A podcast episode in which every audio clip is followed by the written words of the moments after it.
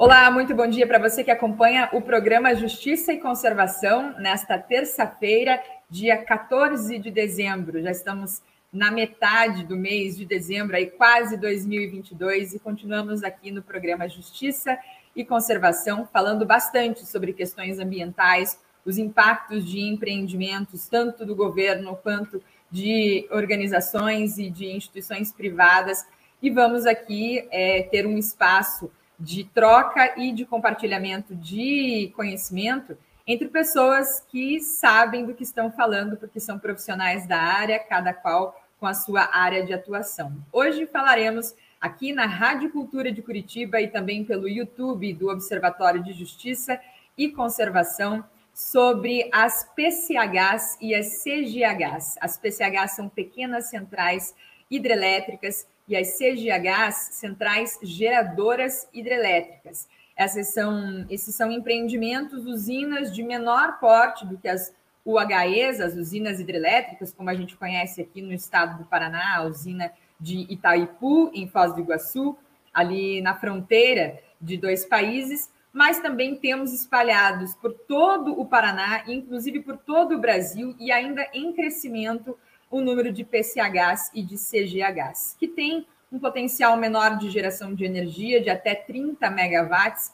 mas que sim causam impactos sociais e ambientais bastante expressivos. E é sobre esses impactos que nós vamos conversar hoje aqui no programa Justiça e Conservação. Segundo o CIMEPAR, nesse momento 20 graus em Curitiba, quase 21 graus, a máxima deve chegar aos 26 e depois da temperatura, eu vou aproveitar para convidar as nossas entrevistadas de hoje. São duas mulheres. Uma delas está aqui no Paraná, em Prudentópolis, Vânia Santos, advogada e presidente do Instituto Guardiões da Natureza. Vou adicioná-la aqui na transmissão. Seja muito bem-vinda, doutora Vânia. Vou passar a palavra rapidamente para você, antes de dar as boas-vindas também para a nossa segunda entrevistada de hoje. Bom dia. Bom dia, Bruna. Bom dia aos ouvintes e aos que estão assistindo a nossa live. É um prazer estar aqui com você e colaborar com esse tema. Que joia. Bom dia, Bruna. Bom dia aos ouvintes. Muito obrigada, viu, pela, pela disposição em falar com a gente. A gente sabe que a sua agenda estava um pouco apertada aí essa semana, mas Sim. a doutora Vânia é bastante engajada com, com as questões que envolvem PSHs e CGHs em Prudentópolis, na sua região, no centro-sul do estado, e também está envolvida com essa discussão em todo o Paraná, e vai trazer aqui um olhar jurídico e também social a respeito do que está acontecendo com esses empreendimentos, com a instalação desses empreendimentos que, segundo os governos, não só o governo do estado, mas os governos municipais e estaduais de todo o Brasil consideram como desenvolvimento, e talvez esse não seja o caso em se tratando de pequenas centrais hidrelétricas. Agora eu vou chamar aqui também das boas-vindas e convidar você que é ouvinte da Rádio Cultura e também que está nos acompanhando aqui no YouTube para receber a Maristela Moresco Mesomo. Maristela é geógrafa e professora da Universidade Tecnológica Federal do Paraná. Nesse momento está falando com a gente diretamente de Madrid e tem seu horário na agenda também para falar conosco. Eu agradeço bastante a disposição das duas em ficar com a gente até as 9 horas da manhã para falar desse assunto.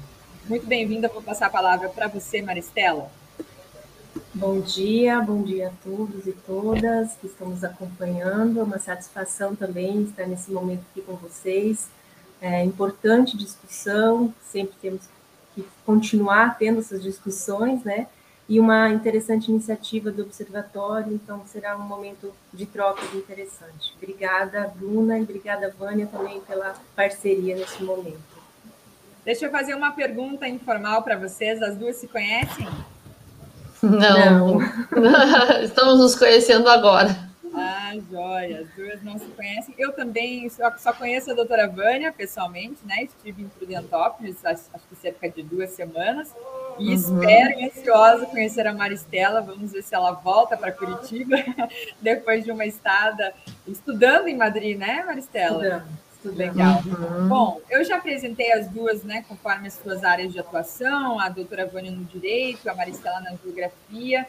mas as duas têm algo em comum e por isso que elas estão aqui hoje para dividir seus conhecimentos, compartilhar um pouco com a gente, né, o que elas vêm estudando e também trabalhando com afinco nos últimos anos, que são os impactos das PCHs e CGHs em várias regiões aqui do Paraná.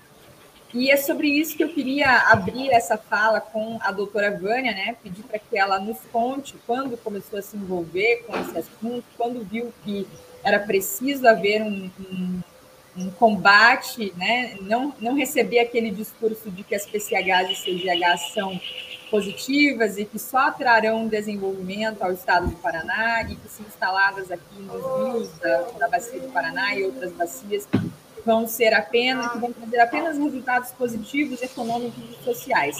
Ou seja, existiu aí um clique né, na doutora, que eu imagino que já tem algum tempo, já alguns anos, é, para alertar a população e também para colocar esse assunto em pauta de que, muito pelo contrário, os resultados não são positivos. Né? Conta para a gente, doutora Vânia, como que começou isso e qual que é o seu olhar a respeito desse tipo de empreendimento? Então, na verdade, assim, já começa, já há alguns anos a gente está é, é, observando que o impacto das PCHs dentro do conjunto do nosso, do nosso estado e mesmo do nosso país, ele é muito grande. E nós, na verdade, tivemos, antes da São João II, que agora é o objeto de, de nosso combate principal, é, há muitos anos atrás houve uma iniciativa da Brascan, com autorização do Estado, inclusive, para fazer uma PCH dentro do Salto São João. Então, naquele momento, a gente criou um, um grupo dentro do estado, do nosso município, e fez um grande combate com relação a essa questão, porque é, imagina uma, uma cachoeira com 84 metros, né, ser impactada por uma PCH, sendo que poderia ser explorada turisticamente como está sendo hoje. Hoje, inclusive, é um monumento natural, que é, também, de certo modo, é fruto desse trabalho que vem, vem sendo feito ao longo dos anos. E a gente começou a trabalhar, então, é, a consciência da população, tentando fazer com que elas compreendam que esse desenvolvimento que eles dizem que é desenvolvimento, na verdade, é, é um, um, um, progresso disfarçado, na verdade, que, na, que, que ao longo do tempo vai gerar recursos para poucos e vai tirar os recursos que todos usufruíam e que todos vão poder usufruir explorando o turismo e outras atividades que são muito mais sustentáveis do que a própria, né, das próprias PCHs, porque hoje, se você pensar que a nossa matriz energética teria que ser a, matriz solar, nós temos, meu Deus, o sol está aí, né? Então, quer dizer, não precisamos impactar, ainda há um impacto, mas é um impacto muito menor do que a construção de uma PCH, aquela destruição que nós vimos, que você participou da nossa visita e viu pessoalmente o que aconteceu. Então, quer dizer, há muito que se possa fazer que não necessariamente tenha que passar por esse tipo de desenvolvimento ou progresso. Porque esse desenvolvimento e esse progresso, ele, ele vai atender a poucas pessoas. E, principalmente, ele não vai trazer grandes, nenhum ganho para o município. Né? Hoje, sequer ele dá um ganho relacionado ao emprego, porque as pessoas que estão trabalhando lá são subempreitadas, não têm registro em carteira de trabalho, elas estão trabalhando de qualquer forma, com riscos para a vida delas, inclusive, né?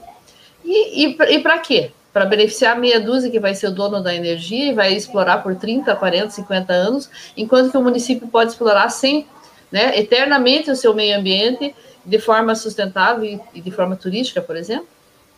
Então começou assim esse nosso trabalho. A gente fez na época uma audiência pública, inclusive com a Brascan, e a gente, entre aspas, botou eles para correr.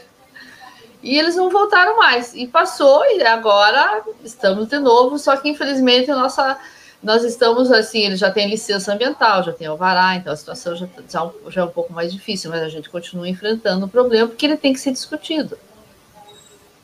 Tá certo. Pois é, você já enumerou aí alguns prejuízos né, sociais é, que passam desde o trabalho, né, de, de como são essas pessoas contratadas, é, inclusive durante o processo, né, qual que é esse processo de autorização ambiental por parte do governo do estado e, e vários outros.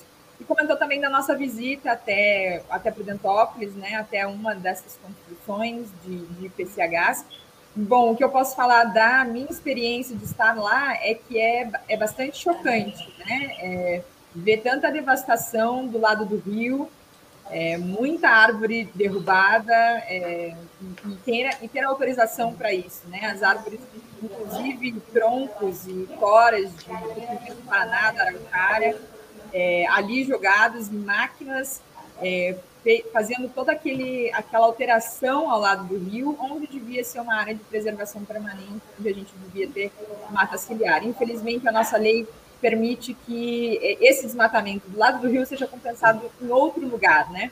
Só que é, esse processo não foi totalmente claro. E isso a doutora Vânia já deixou é, claro para a gente que não houve transparência na hora de conseguir essas autorizações, existe um, processo de ouvir a população, né, de, de ouvir as críticas da população, né, não é só ir lá e contar é, lorota, né, doutora?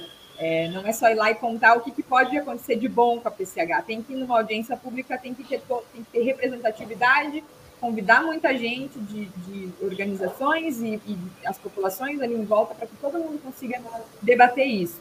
A respeito disso, eu queria conversar com a professora Maristela, que vai falar com a gente, é, já está bastante envolvida também e conhece a realidade, inclusive no norte do Paraná, né, né, professora? Com o Rio Mourão, não é o Rio São João, mas é o Rio Mourão, e faz parte do movimento Pro Ivaí Piquiri. Queria que você comentasse um pouquinho desse movimento também, a doutora Vânia participa aí do, do Instituto Guardiões da Natureza, você é do movimento Pro Ivaí Piquiri.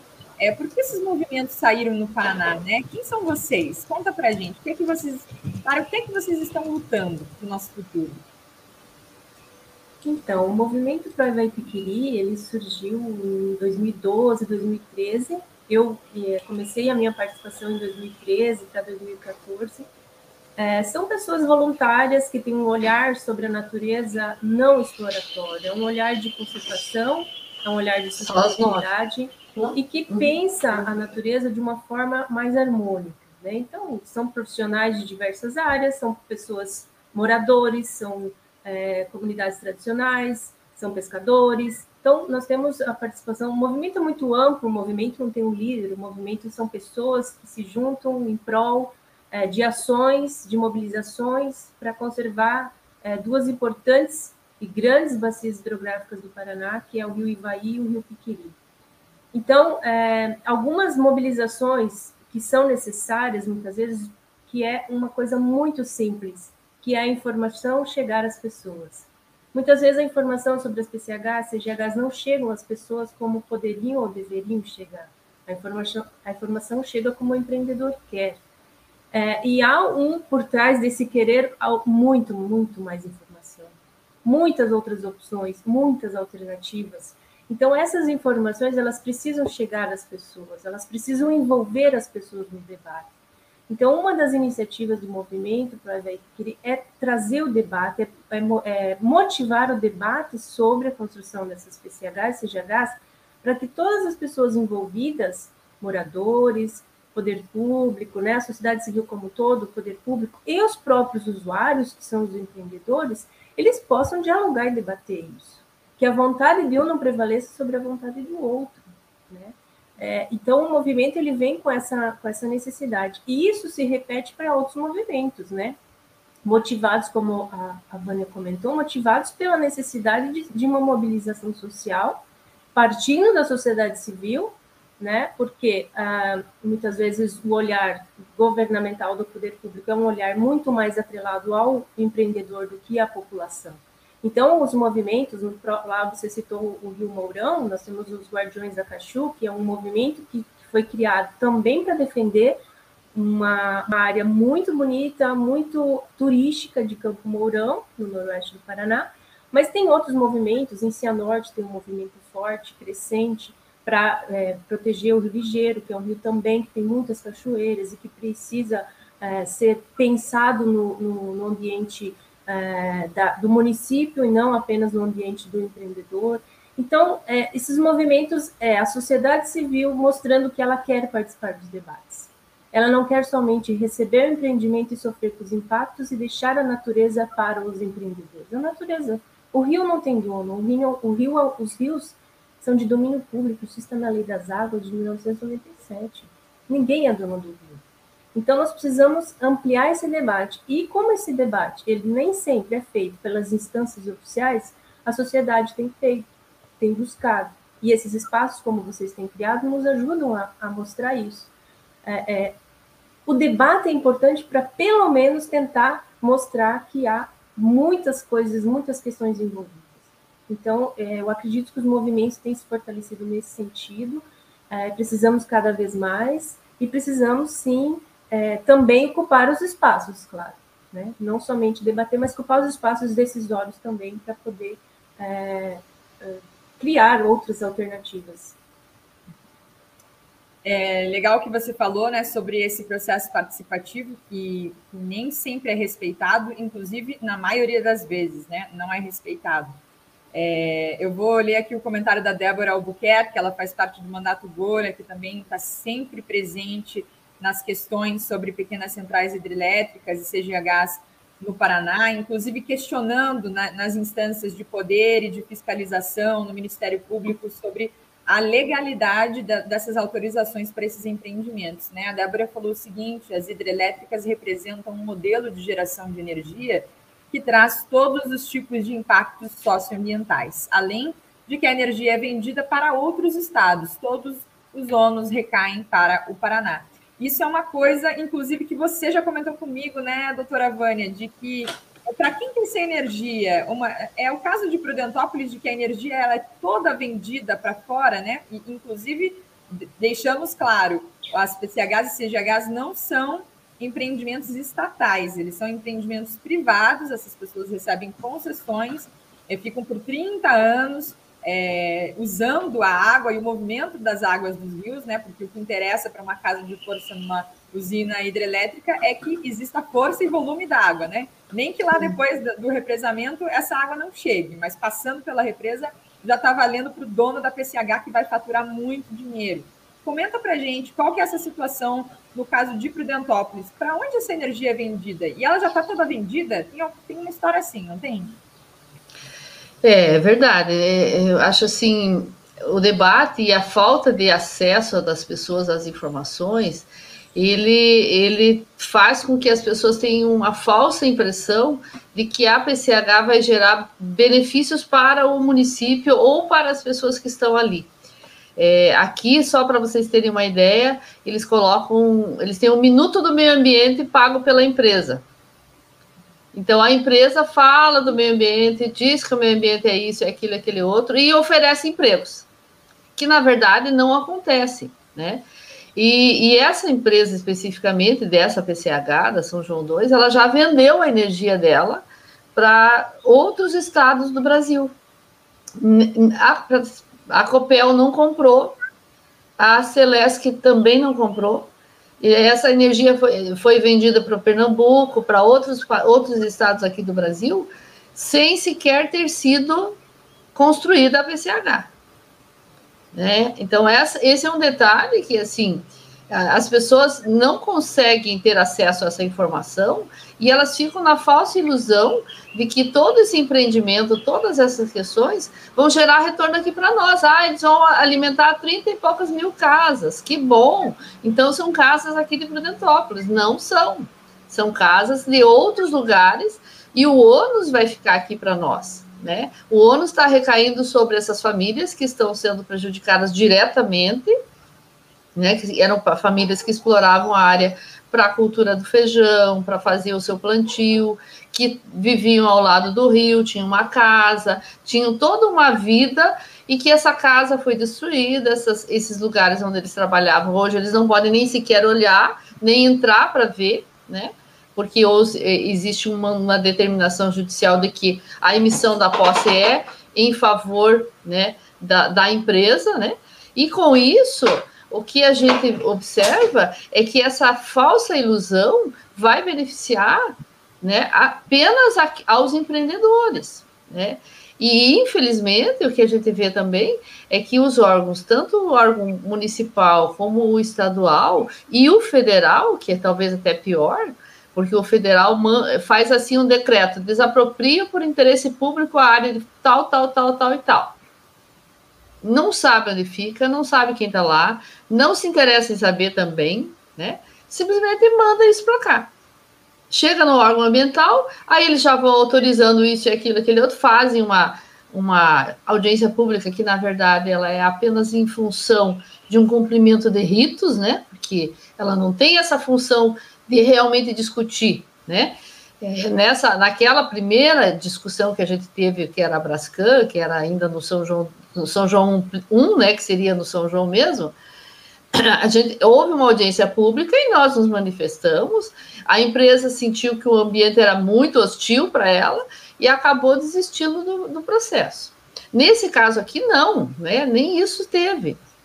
As audiências públicas foram, elas são totalmente feitas em função de cumprimento de ritos. Então, o próprio órgão ambiental, ao, ao invés de ouvir de fato a população e ao invés de faz, trazer todas as informações, ele simplesmente vai cumprindo ritos e batendo carimbo, até chegar no carimbo final, que é o mais importante, que é a licença. Depois disso, a empresa já sabe que ela que vai tomar conta do processo. E, infelizmente, isso vai beneficiar apenas aos investidores e aos donos da empresa, que vão ter, você veja, já venderam a energia, a energia está vendida, não construíram ainda o empreendimento, né? então eles já estão oferindo lucros, estão destruindo o meio ambiente e a população sequer tem essas informações, ela simplesmente acha que, é, ah, viu, eles falaram que eles vão cuidar do meio ambiente e viu, agora eles vão gerar emprego para nós.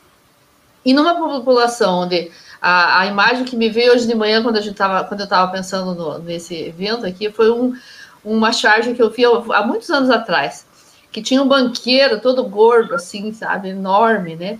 Uma populaçãozinha bem pequenininha, famélica, assim, tudo magrinho, e o Estado, né, fazendo, lustrando a bota do banqueiro e dos, dos empreendedores. Então, quer dizer, nós temos um Estado que, ao invés de servir a essa população, que está aqui, famélica, que está passando necessidade, que, claro, que se alguém disser eu vou te dar um emprego, essa população vai ficar de joelhos na frente dessa pessoa, nós temos um Estado que vai servir ao, ao empreendedor que vai explorar essa gente, né? E o resultado sempre vai estar no bolso daqueles lá e não nos outros, do, de, de, todos nós, digamos assim. E aí o que, que acontece? Não tem informação adequada, vai, o processo vai indo e a população vai tendo a falsa impressão de que as PCHs e as CGHs vão beneficiar a eles, quando na verdade vão beneficiar a poucos, né? Então essa é uma situação real que a gente vive aqui e que infelizmente se repete em outros lugares, né? As, as gente ainda procura ter informações, procura ir atrás, mas na maioria dos lugares as pessoas não têm acesso nem a ter ah, nem sabem aonde ir. Isso eu recebo muitas pessoas aqui. Ah, tá acontecendo tal coisa. Até achei interessante essa semana. Veio um senhorzinho e ele disse: ah, Eu posso falar para a senhora, não, não, vai, não vão saber que fui eu que falei, não vão saber que você foi o senhor que falou. Pois é, eles estão queimando, estão destruindo um mato aqui do, perto da tal linha lá. Gente, essa, esse, esse mato é que nem se fosse a nossa Amazônia. Então veja como eles têm uma noção do problema, né? Eles sabem que nós temos que ter o mato para ter chuva, para ter água, né? E eles estão sentindo a dor, mas eles não sabem nem onde ir. Eles têm medo de falar. Então, quanto a gente ainda tem que fazer para deixar as pessoas informadas e para deixar elas com um canal de comunicação onde elas se sintam seguras para elas não serem penalizadas pelos grandes, porque eles sabem que são os grandes que estão fazendo isso. E sabem que pode estar tá havendo corrupção, que pode estar tá havendo uma porção de coisas. Então, quer dizer, nós temos um trabalho muito grande a fazer, e esse trabalho que a Justiça e Conservação está fazendo agora é extremamente importante para todos nós. Vamos, com certeza, colocar mais espaços como esse para debater é, PCHs, porque, na verdade, a gente está falando de rios, né? de água doce, é água que a gente bebe depois que vai para o tratamento, e a água que está faltando, né? Estamos em racionamento em Curitiba Sim. ainda e em outros lugares do estado também. Bom, a doutora Vânia comentou sobre essa questão de que essa energia dessas PCHs em Prudentópolis, de uma delas, né, doutora Vânia, já Sim. está vendida para outros estados, não vai ser nem consumida é, é, em Prudentópolis e região. Me lembra duas coisas, né? Uma delas é que quando você vende uma coisa previamente sem ter o produto, a obrigação de entregar o produto é maior, né? Então a, a PCH não está pronta, mas dentro do governo, dentro das instâncias de liberação do que ainda falta, a chance de se ter é, a PCH liberada para funcionar e para atuar e, e, e para instalar, enfim, esse empreendimento e, e, alterar, modificar totalmente os rios aí de Prudentópolis, isso vai ser acelerado, com certeza, porque já rolou dinheiro, né? Já, já houve pagamento. A segunda coisa que me lembra, antes de passar para a professora Maristela, é, me lembra muito o, o colonialismo do Brasil, né? É, o nosso pecado é ter muita riqueza, né? E a gente sabe que o potencial hidrográfico do Paraná é gigantesco, né? Temos uhum. muitas cachoeiras. Na visão né, de, quem, de quem quer uma concessão de PCH, temos muitas cachoeiras para explorar, né? temos muito volume de água. As bacias do, do Paraná são é, riquíssimas. E, e isso é, é, como Minas Gerais, né? Tinha muito ouro e diamante, foi totalmente explorado e as barragens explodem e rompem lá. É, o, a, o pecado deles, né? O problema deles é ter muita riqueza. E isso a gente tem que defender com unhas e dentes. Da professora Maristela, eu vou aproveitar esse conhecimento gigante que ela tem, né? Enquanto geógrafa e professora, para contar para a gente. Eu me lembro muito bem de uma entrevista que fiz contigo por telefone, tem mais de um mês, eu acho, Maristela em um episódio em que o governo do estado do Paraná já tinha publicado um livro com PCHs e CGHs que nem de fato estavam autorizados, né? Um mapa é, da Sanepar, se eu não me engano, de que da Sanepar ou da Copel, da Copel. Copel. Uhum, obrigada por corrigir, da Copel de, de empreendimentos de, de usinas de menor porte no Paraná que nem sequer tinham sido é, autorizadas, mas no mapa elas já estavam pontuadas, já existiam, não é mesmo? É, qual que é o prejuízo, professora, né, que é geógrafa, vai contar para a gente, qual que é o prejuízo de represarmos rios e fazermos isso em todo o estado, como está naquele mapa é, da COPEL publicado pelo governo do estado em livro, né, de ter vários pontos no estado com vários rios já alterados por causa de, desses empreendimentos. O que é que a gente perde? No curto, no médio e no longo prazo? Bom, essa questão do mapa que você comentou é, é, tem relação com o que a Vânia falou, né, da informação. Então, a, que informação quer ser passada para a população? Esse mapa é, é, uma, é uma situação concretíssima. Esse mapa está online, está disponível ainda, eles não arrumaram o mapa, mesmo a gente alertando que esse mapa está errado. Né? O Estado publicou um mapa é, num documento oficial dele, né, de um órgão oficial, com todos os projetos como se já estivessem sido instalados. Né? E, há, e há muitos projetos que não foram ainda passados por todos os processos licitatórios ou de autorização. Então, qual é a imagem que o governo quer passar para a população em relação aos empreendimentos? Isso é uma questão importantíssima. Ele está passando uma imagem de que está tudo aprovado. Não está correto. Isso é errado, isso é um grande engano. Né? É, é, há aí uma negação da participação popular direta, quando ele assume no mapa e publica isso, de que esses empreendimentos já existem, ele está negando o direito democrático da população participar de um processo de decisão de uso das águas, que é um, um domínio público, que é um direito das pessoas de participar no processo de decisão. Na, os rios, as águas, elas são, por lei, de direito de usos múltiplos. Então, não é o empreendedor que decide se ele vai usar água do rio. Isso tem que ser decidido numa outra situação, numa outra circunstância. E é, nos mecanismos legais que existem, os comitês de bacias são para essas tomadas de decisões. Então, nos comitês de bacia está havendo discussão sobre a construção desses PCHs, CGHs? A construção desses empreendimentos estão sendo discutidas no âmbito dos planos diretores dos municípios, no âmbito do plano de saneamento básico do município, no âmbito do plano de uso e conservação do solo do município? Não, o que se pega são trechos de rios. Rios não existem em trechos. Rio é uma bacia hidrográfica. O que se faz lá na, no trecho impacta montante, impacta jusante. Esse olhar sobre rio tem que ser um olhar mais integrado, mais integrador, mais sistêmico. Esse modelo de fazer a gestão das, dos empreendimentos elétricos é que nós não concordamos. Nós precisamos ampliar esse olhar. É, você falou dos prejuízos. Os prejuízos são muitos. Por quê? Veja, tem estudos que indicam que em 2050 a demanda por energia elétrica no Paraná será, acho que 70, 80, 90% mais do que tem hoje. Então, nós podemos barrar todos os rios, e em 2050 nós ainda vamos precisar de energia elétrica. Então, de que vai adiantar barrar todos os rios? Nós precisamos achar outras alternativas, ou vamos primeiro barrar todos os rios para depois pensar em alternativas.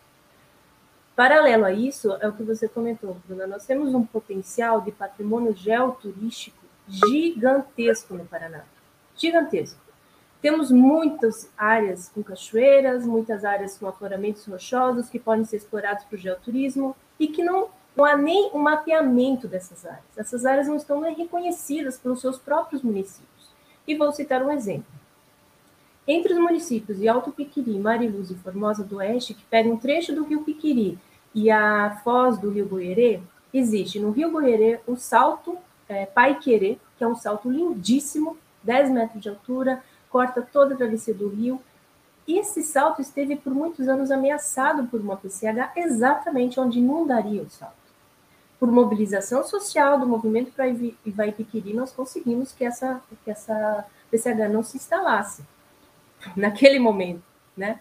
Ah, no Rio Goiere, no, perdão, no Rio Piquiri, há um trecho do rio que se chama Trecho Apertados, que é uma grande é, fenda geológica por onde o rio se encaixa e ele passa então a fazer uma formação geológica muito distinta das demais partes do.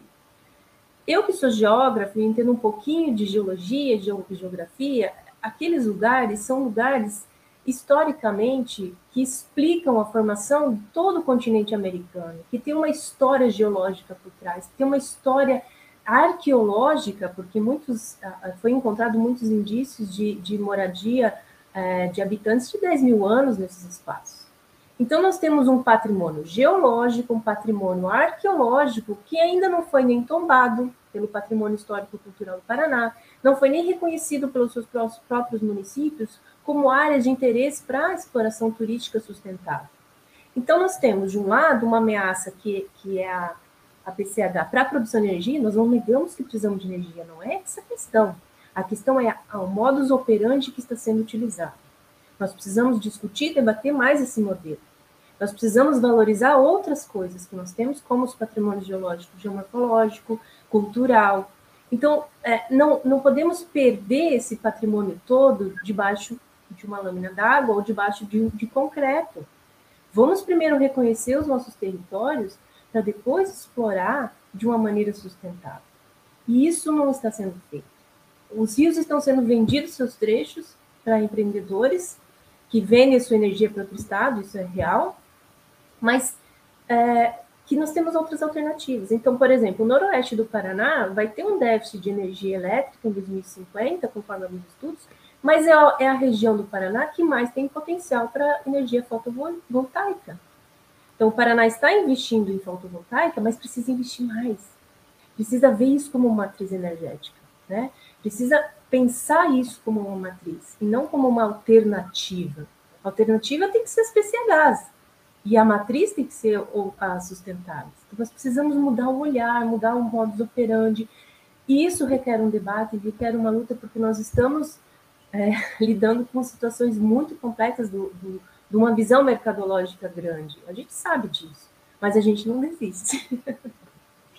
É, é, eu, inclusive, admiro muito é a organização né, das pessoas que se unem, são faxinalenses, ali no caso de Prudentópolis, né, região da doutora Vânia, é, e, e, população urbana, inclusive, lá no Rio Mourão, né, conversando bastante com com o movimento que tem lá também. É um movimento urbano de pessoas que, que gostam das cachoeiras porque gostam desse espaço de lazer natural, gostam de ver, e, e não, é, não é só gostar, é a ne nossa necessidade, né, enquanto ser humano, de ter natureza preservada, conservada, ao lado de uma comunidade que ainda não foi reconhecida, mas está em trâmite para ser reconhecida como terra indígena, né? Então são os indígenas, são os faxinalenses, são as comunidades urbanas, e isso se espalha em todo o Brasil, né? Tem um movimento dos atingidos por barragens, é, são organizações da sociedade civil fortes, né, que estão barrando no Brasil vários desses empreendimentos que são passados atropeladamente nos órgãos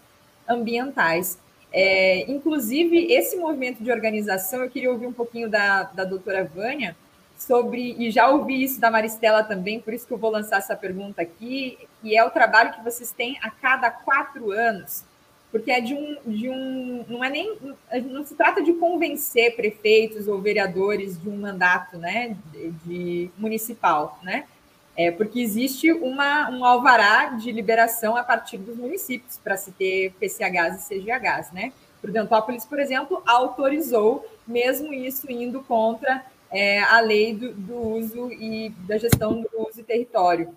Queria é, saber qual que é esse trabalho que vocês têm, a Maristela também já me contou isso, que às vezes é uma luta que parece perdida, porque o prefeito ou aquele grupo de vereadores sai e você tem que conversar de novo é, não no sentido de convencer essas pessoas, mas de levar informação para quem é tomador de decisão. Qual que é esse movimento que vocês aí, né, instituição, é, Guardiões da Natureza e sociedade civil, têm feito com os prefeitos da região, né, ou mesmo em Prudentópolis, com os vereadores, essa tentativa de, de levar informação para essas pessoas também, porque, afinal de contas, estão com a caneta na mão, né? É verdade, a gente tem um trabalho bastante árduo, né? Porque você, é, em geral, o que acontece na nossa política é que é, as pessoas, a política do Brasil, na grande maioria, ainda é feito, de certo modo, com o voto de cabresto. É, você tem uma liderança na, na comunidade que sabe o que fazer para auferir os votos daquela comunidade, seja é, comprando os votos, seja é, convencendo as pessoas de acordo com aquela que é a demanda delas, ó, esse candidato vai nos ajudar nessa demanda. Né? A, a gente ainda tem uma política que é, é, as pessoas não têm, digamos assim, o discernimento do que, que é público, do que, que é privado, porque quando você sabe o que é, as pessoas que estão ali, servidores públicos, é, prefeito, vereadores, estão ali para cuidar do bem público em prol da população, em prol do bem-estar de todos, e que esses são os princípios né, da democracia, são os princípios que tem na política, que deveriam ter, né? é, você não teria esse tipo de problema, né? Mas quando a pessoa ela é eleita e atrás dela tem um grupo que aplicou recurso na campanha, que é, fez investimento para que ele chegue nesse local, porque quer ser representado lá, a gente tem uma facilidade, né, é, nas liberações de documentos, né? Então, a gente, o ano passado, retrasado, a gente tinha uma vereadora que era nossa companheira de luta, ainda continua sendo, mas não é mais vereadora, é claro, né? Porque houve, inclusive, uma, uma campanha de quem estava no poder, junto aos eleitores dela, para que não votassem nela. Então, vou comprar o seu voto para você não votar na pessoa, né? É uma coisa muito séria se, se você analisar no nosso país, a gente não tem o desenvolvimento necessário nem para sequer você ter um voto livre, né? Porque livre mesmo nós não somos, né? Todos temos algumas amarras, né? Mas nós temos que ter o poder de decisão e decidir pelo melhor para todos e não no melhor para mim, né? Então nós fizemos uma reunião pública aonde o Dr. Roberto veio nos, nos, ajudar, ele participa desse movimento do Ivaí Piquiri, e nós temos aqui em Prudentópolis os, né, o Rio dos Patos e o Rio São João são os formadores do Rio Ivaí. Né? Então nós temos é, aquilo que a Maricela falou, o, o, rio ele não, ele não é um pedaço de rio, ele é um todo. Né? É, eu lembro que eu fui há muitos anos candidata a prefeita aqui, daí eu fiz uma metáfora das estradas com relação que ele seria é, como se fossem as nossas veias, né? E aí as pessoas me disseram, não, mas os rios é que são as nossas veias. Né? Então, quando você faz uma intervenção cirúrgica no corpo humano e você corta um pedaço de uma veia, você vai ter um impacto em todo o sistema vascular. Então, quando você aperta, você corta um rio, você tem um, um impacto em todo o sistema dos rios, né? E com isso, a gente tem grandes problemas é, através de pequenas inserções, né? Quer dizer, quando você tem uma trombose, você pode morrer, porque você pode ter uma embolia. Então, se você tem uma, um rio cortado, você pode é, gerar impactos muito maiores tanto a, a depois como antes, porque a circulação foi interrompida, né? Então, nós temos que fazer um, um, convencimento para os vereadores, que a gente acaba não convencendo, porque todos eles têm suas amarras, né? É, e fizemos essa reunião pública, trouxemos o Roberto, explicamos tudo isso, inclusive foi explicado que o município não tem nenhum ganho com isso, ele não vai ganhar impostos, né? Como de fato até hoje não foi recolhido nada de imposto, né? principalmente né, tanto na, na, na, São João 2 quanto na, na é, Dois Saltos, né? Então, nós temos aqui vários impactos que não vão trazer benefícios para o município. E temos ainda um outro estudo, que é o estudo da, de, de que, do, do ITCG, de que Prudentópolis pode se tornar um geoparque, um geoparque da Unesco. Gente, se você tem um, né, é, uma riqueza tão grande quanto essa, por que pensar a curto prazo e para beneficiar dois ou três empreendedores e você interromper os rios? O dano que está sendo feito ali no, na Dois Saltos, por exemplo, é irreversível já. E ali é, tem um sítio arqueológico. Né? Quer dizer, gente, quanto a gente pode explorar isso de outra maneira? É preciso realmente mudar o olhar, né? mudar a matriz. Né? Nós temos um sol que está aí, né? não vamos perdê-lo tão cedo, né? creio que isso pode levar milhões de anos. E aí nós estamos querendo explorar, achar que a nossa matriz energética é a água, que é finita, né? que do jeito que as pessoas estão fazendo em razão da questão do desmatamento, por causa de soja, isso e aquilo, nós estamos. Tem gente aqui no município ainda, né? Uma coisa assim, muito ruim de se dizer, mas de fato, que está destruindo mata para plantar soja e jogando toda a mata dentro dos riachos, dos olhos de água. Então, nós estamos destruindo a nossa água, que é um bem finito, e dizendo que ela é a nossa matriz, enquanto nós temos o Sol, que é uma matriz que nem precisa explicar para as pessoas, e que não vai acabar tão cedo, que poderia ser a nossa matriz, e isso vai ser a, nossa alternativa. É como o Marcelo falou: ó, primeiro vamos barrar tudo, vamos estragar tudo, depois nós arrumamos, pegamos energia solar. Gente, não é por aí. Então, é, esse convencimento não é fácil de fazer. Exatamente porque as amarras políticas, as amarras financeiras, inclusive, né? é, elas estão sendo feitas. É aquilo que eu falei. Todas as pessoas foram eleitas ali, né, com recurso do empreendedor, com o interesse de um ou de outro, para que essas pessoas fiquem lá de costas para o povo, esfregando a botinha do, do, empreendedor e esfregando a botinha do, do, do, do banqueiro, né? enquanto que o povo está lá na mesma situação, na mesma miséria. Então, é um trabalho que a gente tem que fazer constantemente, né? A gente faz. Esse ano, depois com a pandemia, a gente acabou não fazendo nenhum evento, mas a gente já fez vários eventos, não só sobre a questão de, das PCHs, mas também sobre a questão de agrotóxicos, que é um problema sério aqui no nosso município, o índice de suicídios e de câncer. Então, a gente chama as pessoas para esses eventos e, a partir disso, a gente percebe que eles começam a ter uma outra visão e a ser mais parceiros das nossas, das nossas atividades. Então, esse é um trabalho constante que a gente tem, né? Joia. É, sim, esse trabalho de, de, de mostrar, dar informação para a população, mas também para quem toma decisão é ele não pode parar, né? Entra mandato, sai mandato, tem que continuar é, com esse trabalho e isso tem que partir da população, com certeza. Organizada é mais forte, né? É, bom, para quem está chegando agora, a gente ainda tem aí 13 minutos de, de programa. Vamos aproveitar bastante esses 13 minutos na companhia da doutora Vânia Santos e da professora Maristela Mesomo, que está falando aqui com a gente sobre PCHs as pequenas centrais hidrelétricas e também as CGHs, as centrais geradoras hidrelétricas, que são usinas de menor porte, mas que trazem é, impactos sociais e ambientais bastante graves e que estão sendo aí pipocados nos rios do Paraná, represando nossos rios, não é mesmo? Bom, eu não vou direcionar essa pergunta, tem uma pergunta aqui nos comentários pelo YouTube. Você que está ouvindo a gente pela Rádio Cultura também pode entrar na nossa arroba Justiça Eco pelas redes sociais, pelo Instagram. Eu estou de olho aqui no celular, então se surgir alguma pergunta por esse canal também, às vezes está no carro, quer mandar uma pergunta pelo celular, aproveita, vamos aproveitar o conhecimento da, da advogada e da geógrafa aqui com a gente.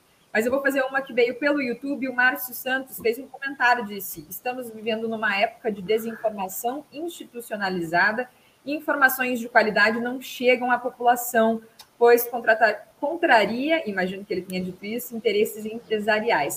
Ele pergunta, e aí eu jogo essa para vocês, como vencer essa barreira? E também juridicamente, há leis que impeçam né, é, a instalação desses empreendimentos? Quem ficar à vontade para responder, pode comentar. Vou comentar a primeira parte e a, a parte jurídica deixo para a Vânia.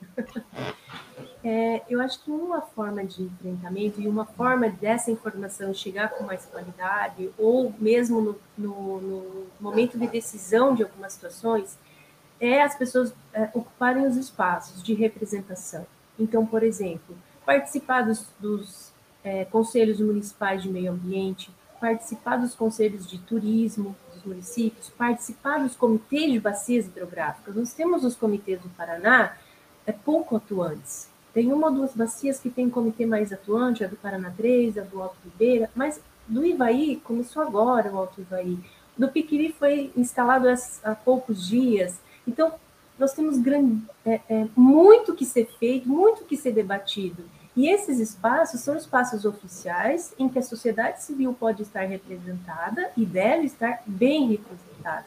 Não é assim, olha, precisamos um representante para o conselho. Quem vai? Ah, ninguém pode, vai você. Não, nós temos que ter alguém atuante. Nós temos que entender que essa pessoa que está lá, ela vai estar para representar uma parcela de outra população, uma, ou um grupo de, por exemplo, é, da sociedade civil, universidades ou prefeituras, ou usuários. Então, é nesses espaços que o debate tem que ser mais ampliado e é nesses espaços que algumas decisões são tomadas. Então, se nós não queremos que essas decisões sejam tomadas equivocadamente, nós também precisamos ocupar esses espaços, não deixar pessoas equivocadas tomarem esses espaços. Muitas vezes por representação simplesmente política, né? Então, uma forma de enfrentar isso e de ampliar esse debate é ocupar os espaços é, oficiais que todo município tem, quase todo município vai ter um conselho de, de meio ambiente ou um conselho de turismo, e esses espaços passarem a cumprir com um papel é, social mais amplo e mais efetivo, e não apenas de constar, né, como muitas vezes a gente vê. Então, acho que isso é uma forma de, de enfrentar essas situações e que pode ser que tenha é, questões muito práticas. E só um comentário, Bruna, só para não perder um pouco do que nós estávamos falando anteriormente. É, nós temos uma importância tão grande dos rios do Paraná, não é só assim, ah, vamos salvar a natureza, vamos abraçar a árvore. Não é isso. Nós temos, nós temos serviços ecossistêmicos fundamentais para nós, para a sociedade. A sociedade depende desses serviços ecossistêmicos, de água, de regulação hídrica. Por exemplo, nós temos bacias hidrográficas no Paraná, não é crise hídrica, não é porque não está chovendo, é, diferente do Curitiba, que é uma crise está com racionamento, mas é o déficit de, ou seja, está sendo mais, retirado mais água do que água que chega nessa bacia hidrográfica. Isso é uma questão de gestão de recurso hídrico. E quem faz a gestão de recurso hídrico? O município, o Estado, a federação. Mas o município é representado também por sociedade civil, por poder público e por usuário. E essa uhum. gestão uhum. é feita em nível de bacia hidrográfica. Então, nós temos, por exemplo, é, recentemente foi descoberto uma espécie de peixe que não tinha sido descoberta ainda no Rio Piquiri. Então, nós, nós ainda temos coisas a descobrir nos nossos rios, nos nossos ecossistemas, e já estamos querendo destruir isso antes mesmo de reconhecer os nossos espaços, os nossos territórios. Então, é esse olhar que a gente precisa é, transmitir para a população que nós precisamos mudar.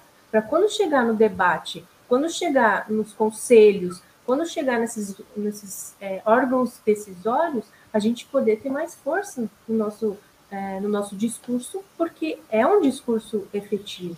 Né? Não é um discurso mercadológico, é um discurso de conservação, mas uma conservação que eu vou me beneficiar hoje, amanhã, no futuro. Entende? Então é mais ou menos nesse sentido. Ocupar os espaços acho que é importante. Está dado o recado da professora Maristela.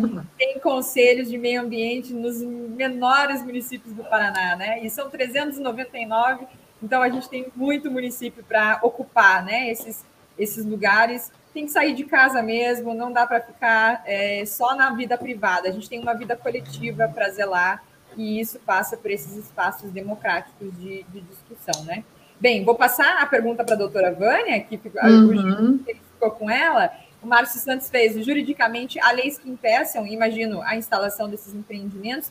E vou emendar do doutor Robertson Fonseca de Azevedo, conhecido de vocês, que perguntou aqui, doutora Vânia, como está a atuação do Ministério Público do Paraná em relação a São João II? Só lembrando, doutor, agora 8h54, se puder é, entregar sua resposta em três, quatro minutinhos para a gente finalizar o programa Justiça e Conservação. Por favor. Então, na verdade, assim, eu, é, existem algumas ferramentas jurídicas que podem impedir realmente que se, que se façam esses empreendimentos, né? Uma delas é a ação civil pública, a outra é a ação popular. Como, como a Maricela falou, tudo isso demanda que as pessoas se movimentem e se mobilizem para isso. Né? Os conselhos são uma das grandes ferramentas que se teria para barrar esse tipo de empreendimento, para fazer essas coisas, para evitar que isso aconteça e para dar voz à população. Né? É, e, e, outra ferramenta é o Ministério Público. Né? Nós aqui temos encaminhado as nossas demandas ao Ministério Público, não temos tido a resposta que a gente gostaria de ter, ainda tem algumas coisas que estão é, demorando muito para acontecer, e infelizmente o ritmo, né, da, o ritmo de quem está aqui fora é um, e o ritmo de quem está dentro é outro. Eu acho que assim, a pandemia criou é, alguns benefícios, como essas lives, essas coisas todas que a gente está conseguindo se falar de longe e tal, mas ela criou também uma outra situação que foi o afastamento das pessoas.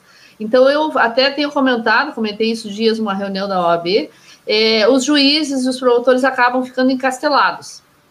Eles estão no castelo e eles não estão no, na prática lá, lá fora.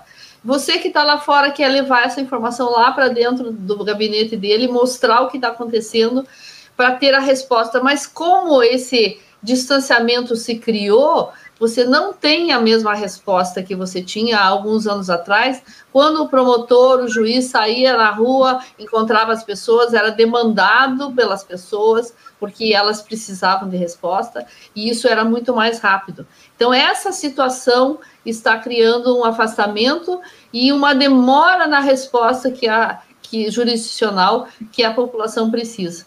Então, ainda está faltando muita coisa a ser feita pelo Ministério Público, não apenas o estadual, né, mas também o federal e o próprio Ministério Público aqui do município, que poderiam já ter sido feitos, que evitariam problemas que hoje já estão instalados praticamente. Né? Então, a gente tem que levar essas demandas, é uma luta diária, constante. Eu acho que outra ferramenta importante é as escolas, trabalhar com os jovens, é, existe ainda, eu sinto que os jovens têm uma necessidade de ter uma causa, ainda mais nos dias de hoje, em que a vida deles está restrita a redes sociais, né? Nós temos que transportar essa nossa é, vontade de fazer as coisas para eles e fazer com que eles abracem essa causa, porque o rio não é para mim, não é para você, ele é para todos.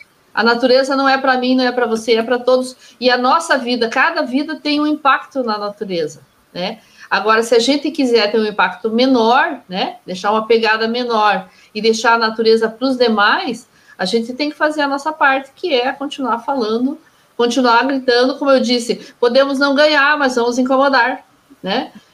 E aí, de alguma forma, alguma coisa muda. Se não muda lá no procedimento do empreendedor, mas na sociedade vai mudar, porque alguém vai se espelhar naquilo que a gente está dizendo e vai dizer: opa, eu tenho, eu posso falar, eu tenho direito a falar. Por mais que a minha opinião não seja aquela que o empreendedor quer ouvir, mas ele tem que me respeitar. E, e eu tenho que respeitar a natureza porque é dela que eu vim e é para ela que eu vou voltar. Ótimo, muito obrigada pelas respostas, doutora Vânia, professora Maristela.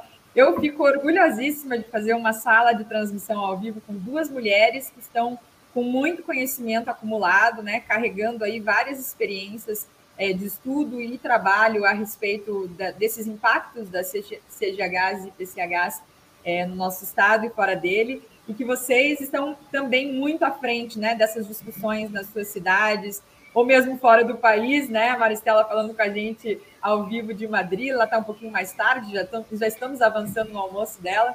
Mas queria comentar que vocês são sempre muito bem-vindas e essa discussão precisa voltar. O Observatório de Justiça fará é, esse papel também. Esse é um espaço aberto. Quem quiser falar sobre usinas hidrelétricas né, e impactos nos nossos rios, vamos abrir espaço com certeza, só entrar em contato com a gente. Em função do corre do nosso horário, não vou abrir para despedida, mas quero agradecer de verdade, de coração, a presença das duas, doutora Vânia Santos, advogada, e também presidente do Instituto Guardiões da Natureza, e a professora Maristela Moresco Mesomo, quase um trava-língua, geógrafa e professora da Universidade Tecnológica Federal do Paraná. Obrigada pela disposição de vocês em compartilharem seus conhecimentos conosco. Pessoal, ouvintes da Rádio Cultura de Curitiba, YouTube, todo mundo pode rever essa entrevista, vai ficar disponível no nosso canal no YouTube, Observatório de Justiça e Conservação. Um abraço, até a próxima. Até. Viva os rios! Viva!